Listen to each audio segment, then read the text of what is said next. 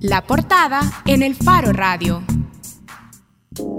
Bueno, estamos de regreso en el Faro Radio. Recuerden que ustedes pueden participar de este programa a través de nuestras cuentas en Facebook y Twitter, a nuestra cuenta del programa que es arroba el Faro Radio o llamándonos al 2209-2887 y por supuesto siguiendo la transmisión en Facebook Live a través de la página de El Faro. Bueno, en la Asamblea Legislativa ha terminado ya la fase de entrevistas a los candidatos para convertirse en magistrados. De los electos, cuatro irán como magistrados a la sala de lo constitucional y uno más irá a la sala de lo civil. La subcomisión que estuvo a cargo del proceso de entrevistas de los candidatos ha terminado ya esa fase y ha emitido un informe. Ahora la Comisión Política de la Asamblea Legislativa se encuentra en el proceso de discusión y toma final de decisiones. Hoy vamos a conversar sobre los polémicos nueve años de los magistrados que se retiran de la Sala de lo Constitucional y sobre los desafíos, por supuesto, para los nuevos magistrados. Y vamos a conversar con el político y diplomático Rubén Zamora. Rubén Zamora, también hay que decir, fue fundador de Cambio Democrático, aunque no es miembro de Cambio Democrático. Así es que su análisis será muy oportuno ahora que estábamos discutiendo ya de entrada, de hecho, una de las últimas decisiones de la Sala de lo Constitucional. Gracias por acompañarnos. Bueno, es un placer estar con ustedes esta tarde y a sus órdenes y a la de todos los radioescuchas de Radio.105. El Faro, Radio. Rubén, empecemos si quiere hablando de lo que ya veníamos eh, hablando para poder evacuar este tema y luego seguir con una evaluación de toda la sala de lo constitucional, de todo el periodo, digamos. Esta resolución de la sala, eh, ya lo decía el magistrado Cardosa hace unos minutos, es inoportuna, por decirlo menos, porque se ha tardado, eh, llega en un momento en que está juzgando algo que sucedió en 2015, que es que el CD no alcanza los votos y llega hasta después de las elecciones de 2018, cuando el CD sí alcanza un diputado y alcanza más que los 50 mil votos mínimos requeridos por ley por las coaliciones. ¿Cuál es su impresión después de haber leído esta, esta resolución de la Sala de lo Constitucional? ¿Y es una resolución atinada? ¿Es una resolución independiente? Bueno, miren, yo creo que aquí hay como dos formas de enfocar este problema de la resolución de la sala.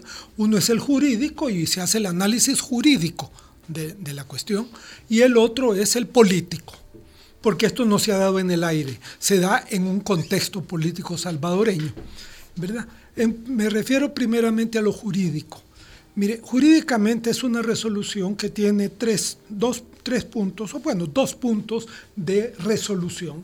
Primero decir que ponerle limitaciones a el ejercicio de los partidos políticos, su existencia y al derecho de acceder a cargos públicos o de presentar candidatura, eso que lo reconoce la Constitución, pero puede tener limitaciones y en todas partes del mundo tiene limitaciones. Eso es la mayor parte de todo el discurso de la sentencia, que por cierto tiene párrafos que no se pueden entender porque están muy mal escritos. Porque tiene muchas referencias de fechas, no, no, no, no, no, no, no, el contexto, el contenido. A veces me parecía a mí que lo que estaba leyendo era un, un texto alemán mal traducido. Vea que salen bien enredados. Bueno, pero independientemente de eso, a eso le dedica la mayor parte para decir que sí pueden haber este, limitaciones. Y, pero basta con señalar el artículo de la Constitución. Si en los dos, por cierto, dice que son cuatro los que tiene la Constitución, las, los derechos de los ciudadanos, perdóneme, son tres nada más, que vuelvan a leer el artículo. Pero en el artículo que lo señala, vea, votar, uno. Segundo, formar partidos políticos. Y tercero, poder este, aspirar a cargos públicos. Pues bien, en los dos que nos interesa, que segundo y tercero, la Constitución dice expresamente, de acuerdo a esta Constitución y a las leyes secundarias, o sea que establece que va a haber desarrollos, limitaciones y por parte de la ley secundaria. Con solo decir eso, ya hay. Claro, otra cosa es que cuando la limitación viola estructuralmente El derecho ciudadano, eso ya es otra cosa. Solo Pero para- eso serían malas leyes. Para, para ubicar a los que nos están escuchando, entonces, decía, la sentencia se puede leer desde el punto de vista jurídico y desde el punto de vista político. Este desarrollo que hacía ahora explica la lectura de la sentencia desde el punto de vista Es la jurídico. mitad nada más lo que le he dicho. La otra, la, bueno, eso está bien, vaya, si ocupan 20 páginas o 5 para decir lo que es obvio. Es constitucional. es cosa de El artículo Eso, en 47 es eso estamos es constitucional. completamente de acuerdo que las limitaciones son constitucionales. Pero segundo, entonces ellos pasan a decir dos cosas. Primero, que sobreseen el- lo que se les pidió, o sea, no se tome en cuenta porque es, es, es, un- es una, una cuestión que es este, inexistente. Mire, perdóneme, yo estudio, yo conozco algo de derecho, no mucho. Pero cuando yo tengo dudas me voy a los diccionarios, me voy a los autores para aprender. Es una barbaridad decir que la resolución del 2015 es inexistente. Inexistente es lo que no existe. Y allí se meten ellos en su resolución a una discusión enorme de lo que existe, que es esa resolución. Solo es una contradicción de La sentido. sala dice, los magistrados dicen que es inexistente por el número de magistrados que votaron. por lo que sea. Pero ya se metieron con eso. Y si no discuten en absoluto el contenido de por qué dijeron, por qué dicen ellos que no, que no es aplicable, el- la cuestión está, pero se refieren al problema de los votos, que en vez de tener que ser cuatro son tres. Y la misma sala reconoce en su sentencia, y ahí está, de que es un principio jurídico que en los órganos, en los órganos colegiados, cuando la ley no determina el tipo de voto que se debe de hacer, se debe de entender el voto como simple, o sea, por mayoría simple. Rubén, lo que nos Eh. dice entonces es que la sala ha invalidado la, la decisión de 2015 que le salvaba la vida al cambio democrático, al Partido Cambio Democrático, por un asunto de forma y no de fondo. Y no de fondo. No, pero además que en la cuestión de fondo se pone a decir, mire, existe, es cierto que existe este principio, pero aquí yo tengo otro principio. Las cosas se deshacen de la misma manera que se hacen y por lo tanto así, si para elegir un, partido, para legalizarlo, era necesario cuatro, pues para quitarlo es cuatro. Son dos principios que están en contradicción. Eso a lo más que puede dar es a que el Tribunal Supremo, en vista que hay principios en contradicción, diga, no, lo que hay que aplicar es este.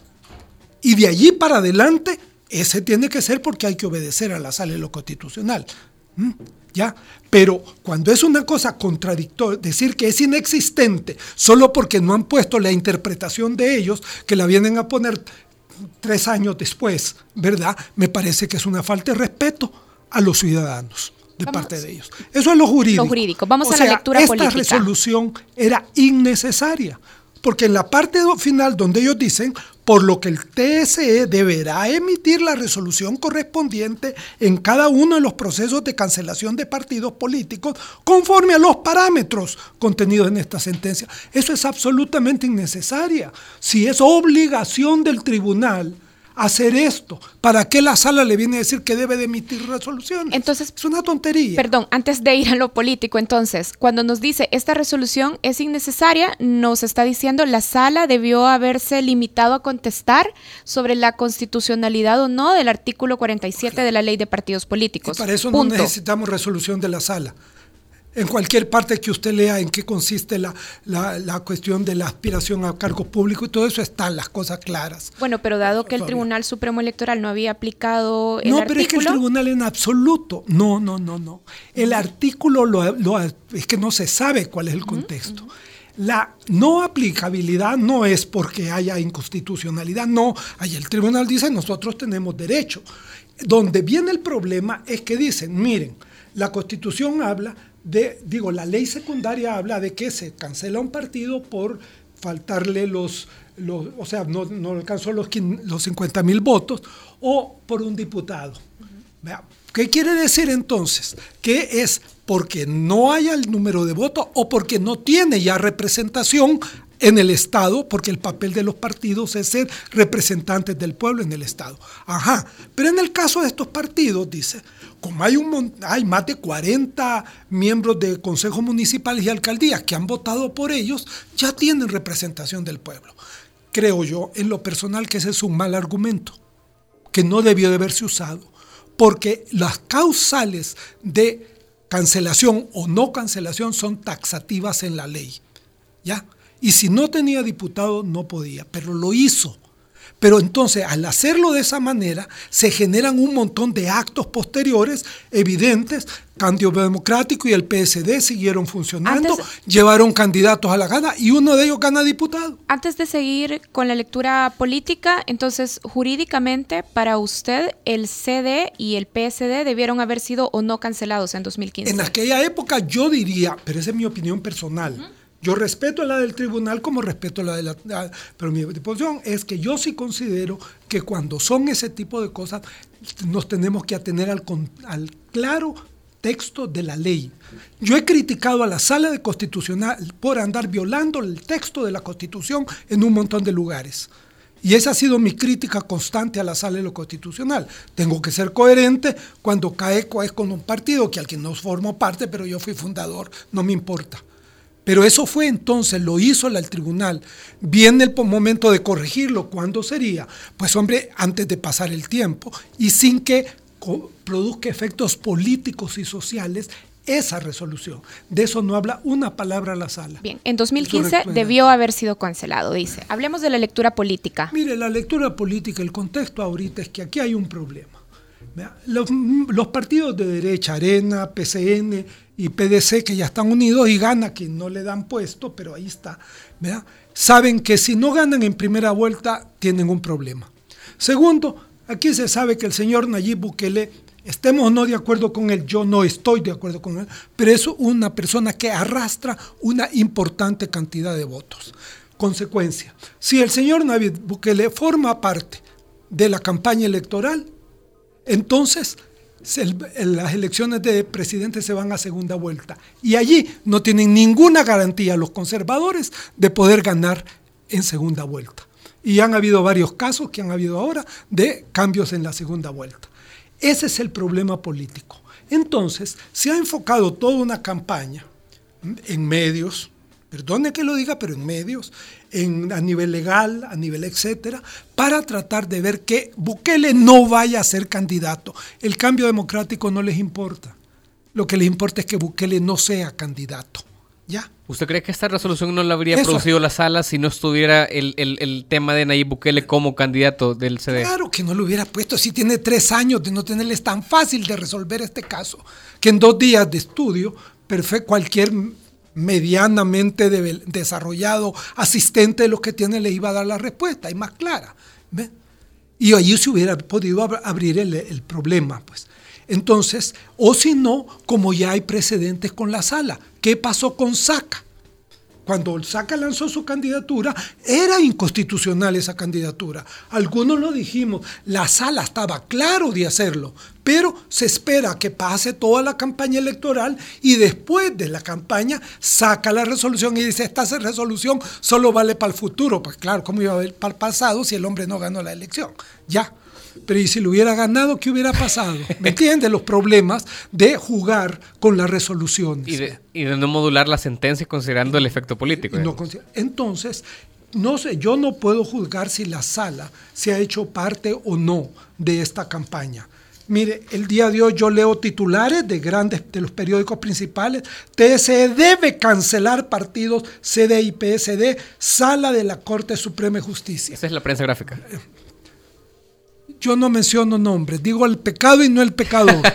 y en ese sentido, ¿verdad? El problema es que se crea una situación que la sala no ha dicho, y como ya lo dijo el magistrado, no a nosotros no nos han dicho qué es lo que vamos a hacer, nos han dicho que lo hagamos, pero si eso no necesita la sala decírselo, usted está obligado como funcionario público. Y de hecho, el tribunal ya empezó un proceso de cancelación de uno de los dos partidos del PSD y no hay, no hay proceso de cancelación del CD. Por lo tanto, mientras el, Tribunal eh, Supremo Electoral no empezara un proceso de cancelación del CD, no hay nadie. Por eso es que el señor este de la dirección de SAI dijo que están tranquilos. Pues claro que deben de estar tranquilos.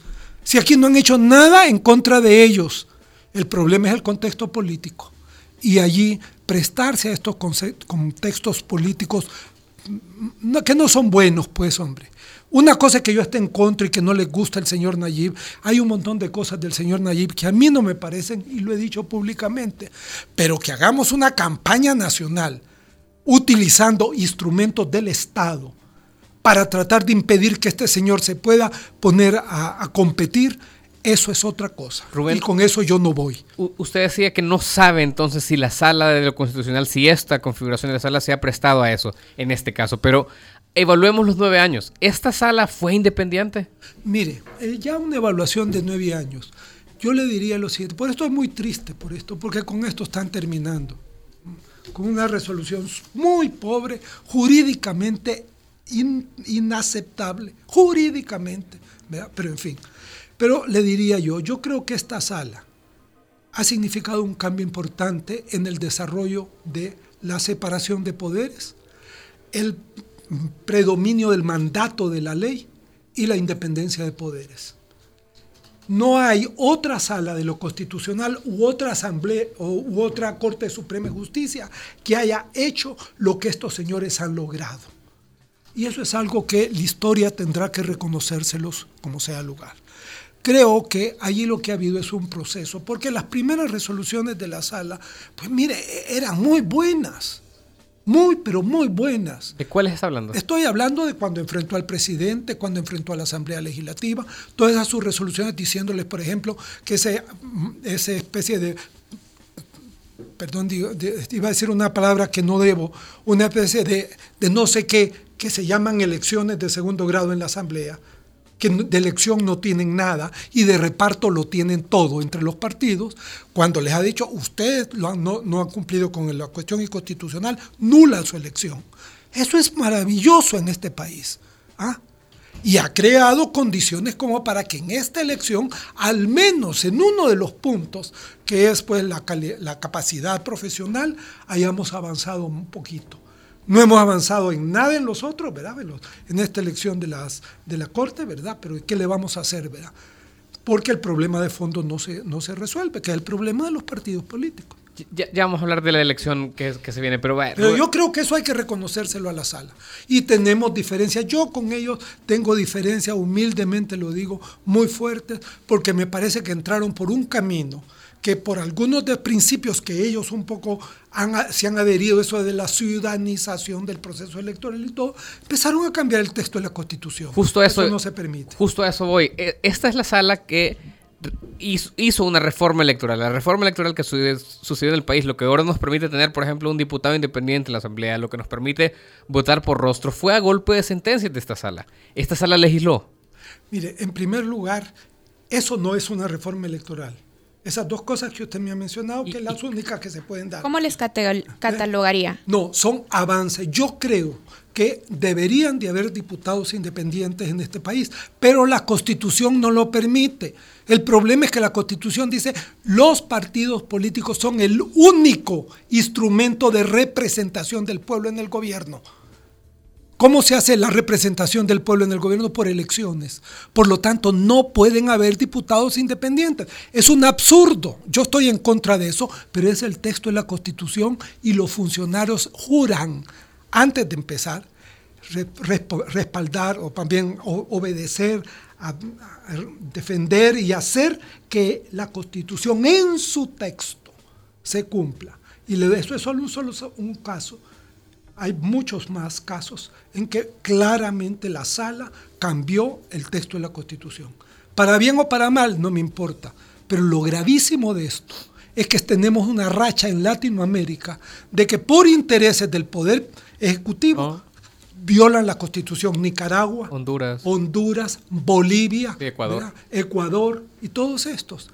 Entonces lo que tenemos que hacer ahora es defender ya no solo la democracia, defender la constitucionalidad. Eh. Y cuando el Supremo juzgador de la Constitución es el que se presta a esas cosas, como en Nicaragua, en Bolivia y en todas estas partes, realmente tenemos que estar a la, a la, alerta. Rubén, ¿y usted ve en ese vicio, digamos, en esa falla de esta sala de lo constitucional una novedad? Es decir, en el pasado no habrían ya otros magistrados de la Sala de lo Constitucional que probablemente incurrían en este vicio que usted señala.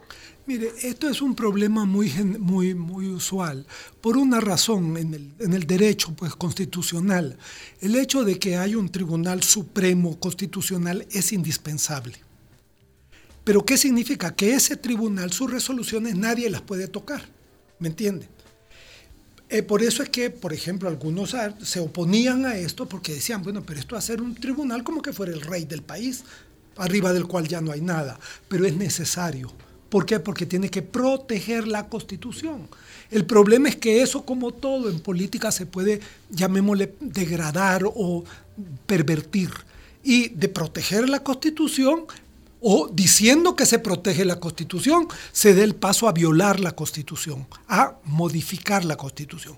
Ese es un defecto, eso en Costa Rica les pasó con la sala cuarta, que en México se ha dado también en algunos casos. Por eso es que hay que ser muy atento. Ahí es donde la sociedad civil, en vez de estar diciendo que son los cuatro magníficos y aceptándoles todo, debería de tener un poco más de actitud crítica frente a eso. ¿Le parece que es un precedente peligroso eh, para las salas que se vienen? Pero, y no solo peligroso, mire. ¿Cuál es lo que yo no sé si vamos a tener una buena segunda sala? No quiero juzgarla antes de que salga. Pero aquello de que una golondrina no hace verano se puede aplicar en este caso. ¿Por qué? Porque hoy en la Asamblea, después de todos los pleitos que han tenido con la sala, van a tratar de garantizarse de que los que lleguen no van a poder hacer nada en contra de ellos.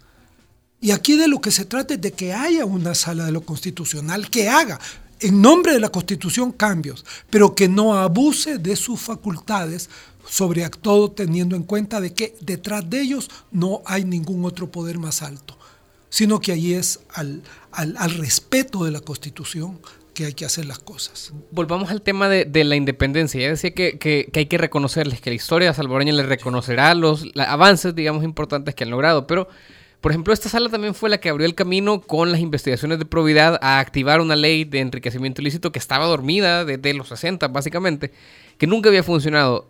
Hay quien, hay quien dice, hablando de la independencia de esta sala, que se han privilegiado juicios contra funcionarios o exfuncionarios de izquierda.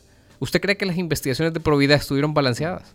Mire, los problemas de la probidad no son los de la sala de lo constitucional. Hay dos de los magistrados de lo constitucional que están en esa comisión. Están en esa, sí, hay dos. Y de hecho Sidney Blanco coordina esa comisión. Y no son, y no son la mayoría. Ya. Claro, claro. O sea, tienen que haber, pues, porque son de todo. pero no son en la comisión que ve los reportes. Ya. Mire, yo diría que lo que primero tendríamos que hacer es hacer una investigación. ¿Cuántos de izquierda, cuántos de derecha? ¿verdad? Porque si usted me pone el caso de los presidentes, ¿verdad? Yo le digo que ha sido más la derecha que la izquierda. Porque de los tres, dos son de derecha y uno de izquierda. Claro. ¿Verdad? Que si usted me, o sea, pues de diputados, yo le diría que son casi todos o todos que son de derecha, no de izquierda.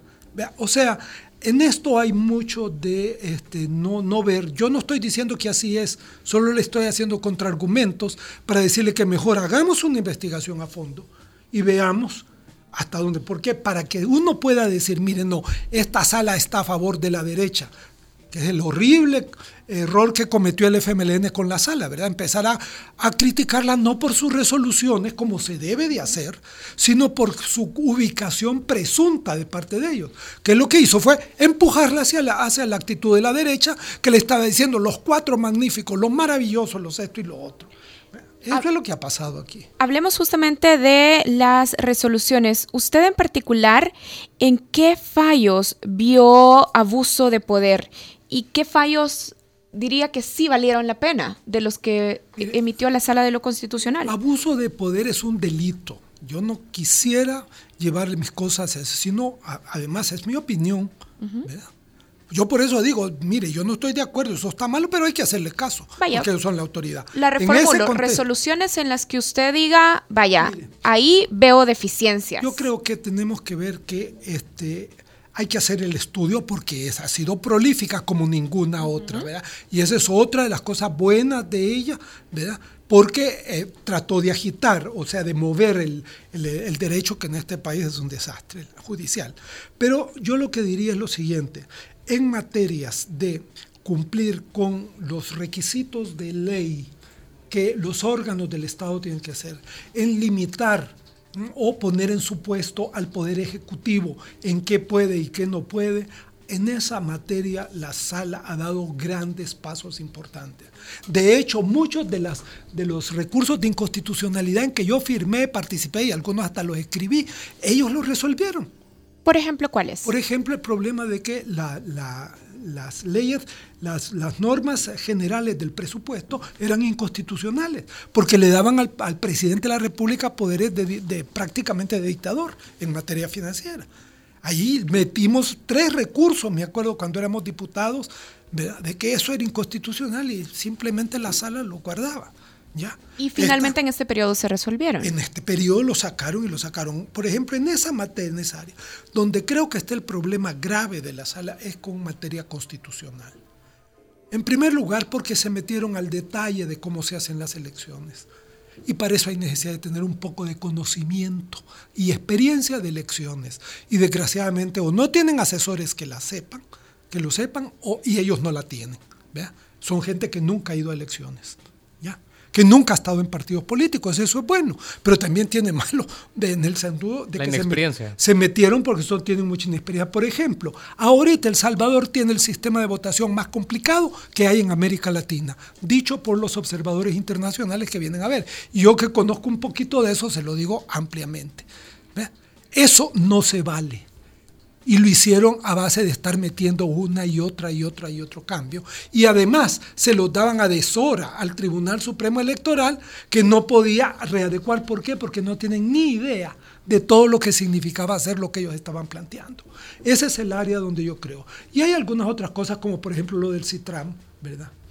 De que se duermen con la resolución que yo creo que es de absoluta inconstitucionalidad del CITRAM. Si eso es evidente, por el mismo texto de la Constitución, en dos páginas se podría dar la resolución, no dan ninguna, se duermen con ella y al final, ¿qué es la resolución que dan?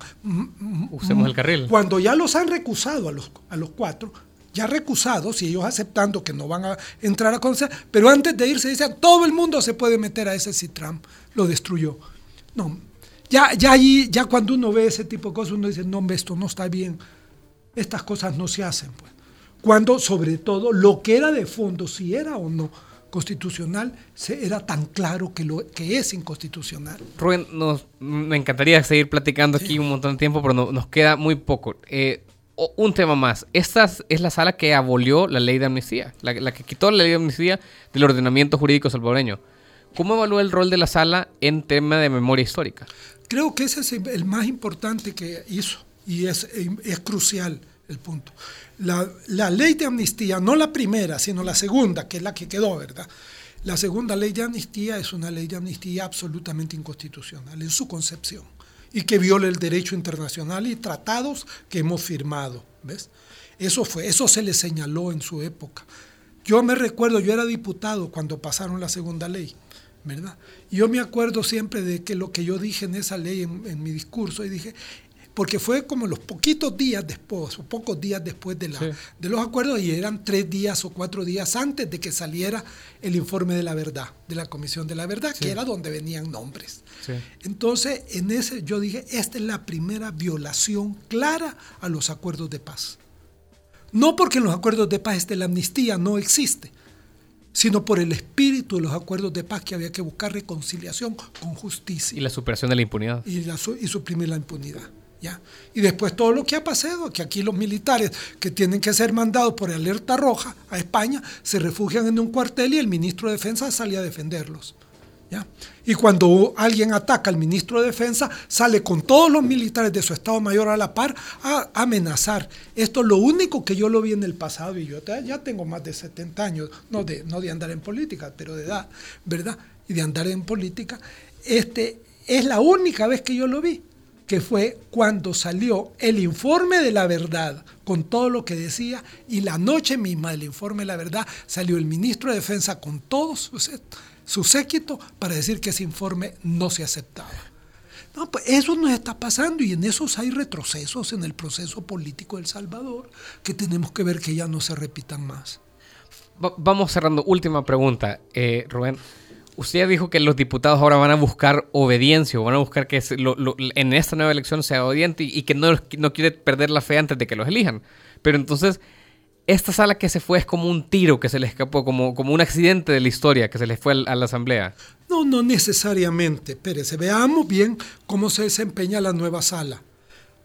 Una sala como esta que, que tuvimos durante este tiempo, no creo que va a ser. Eso es difícil de encontrar, ¿verdad? Pero una sala que de alguna manera con el peso ya que se ha generado, tenga cierta independencia judicial, independencia de poderes y respeto al texto de la Constitución y todo. Pues. Yo estoy pensando a ver si pongo un poco de unas tres o cuatro este, eh, demandas de inconstitucionalidad por cosas que creo que son inconstitucionales que ha hecho la, la sala y como, la, los, como ciudadano, tengo obligación constitucional de acatar y defender la Constitución. ¿Y no le preocupa que los políticos en este nuevo proceso de decisión y elección tengan mayores alarmas puestas para evitar que ocurra esto que, que pudo haber pasado más como un tiro, como un accidente? Pues mire, yo sí creo que hay una condición en el país en que antes quién se fijaba en la sala constitucional, nadie. Ahora tenemos ya cuatro meses de estar hablando de la, de la elección de la Corte y hablamos de ello porque son cuatro de los cinco los que van a entrar nuevos. O sea que va a ser una nueva sala sin, sin ninguna duda. O sea que en ese sentido hay ya un peso, como le decía yo, que y la jurisprudencia tiende a formarse en, derecho a base precisamente de una cierta transición. La sala no tiene jurisprudencia. Ojo. Porque lo que si esta sala ha dicho blanco, la siguiente ha dicho negra. Esta sala ha dicho blanco, un montón de negruras que hubieron en el pasado. ¿ya? O sea, ahí no hay principio de jurisprudencia, pero sí de ilustrar estilo, forma, cómo tienen que ser de serias las resoluciones y también lo que dicen las resoluciones. Yo creo que cualquier sala tiene que tener el punto absolutamente claro de que ha habido inconstitucionalidad en una resolución de una sala anterior como para hacerlo. O sea, hay una cautela especial por ello, puesto que son del, mismo nivel, ¿verdad? Entonces, ya, ya, ya cerrando, ¿usted sí ve entonces, bueno, más bien se siente optimista con respecto a la elección que van a hacer los, los diputados? Ya, tengo una edad en que pesimismo y optimismo salieron de elección. Lo único que me queda es un realismo esperanzado. Nada más. Y en nombre de ese realismo esperanzado, y en nombre de que creo que el pueblo salvadoreño necesita irse mejor, mejorando, es que yo pongo estas cosas de esta manera. Pues. y yo critico mucho a las redes porque son siempre de juicios finales, ¿verdad? Están como al borde del que se acabe el mundo y que ya viene Jesucristo a separar a buenos y malos, no. Bueno, hablando de las redes sociales, pero estas no están, de hecho, no, no están fatalistas. De hecho, a ver, veamos. Eh, Néstor, no, pero mire, hablan bien de, de, la entrevista con usted. Néstor Morales dice, buen programa, lo que Rubén Zamora expone es lo que muchos pensamos. Al margen de un juicio de valor sobre Nayib Bukele, lo preocupante es aparentar rigor técnico en decisiones con alta influencia política. Y también Denis con Y nos dice, los políticos, ah, este defiende a Nayib Bukele. Dice, los políticos ladrones tiemblan ante la posibilidad de que Nayib Bukele gane, les da terror y harán hasta lo impensable por detenerlo. ¿Acaso no podemos escapar de esas dos basuras de fuerzas políticas? Dice. Bueno, gracias a los que participaron en este programa y nos enviaron sus comentarios. Y recuerden que para volver a escuchar esta entrevista con Rubén Zamora, pueden entrar a la página del faro.net. Ahí van a encontrar toda la entrevista publicada en un par de horas y además pueden volver a ver la transmisión de Facebook Live. Gracias, Rubén, por habernos acompañado. Bueno, muchas gracias a la radio y a todas las personas que nos han estado escuchando esta tarde y que pasen muy buen día. Bueno, nos vamos, regresamos con uno de nuestros últimos programas de El Faro Social Mundial. Ya volvemos.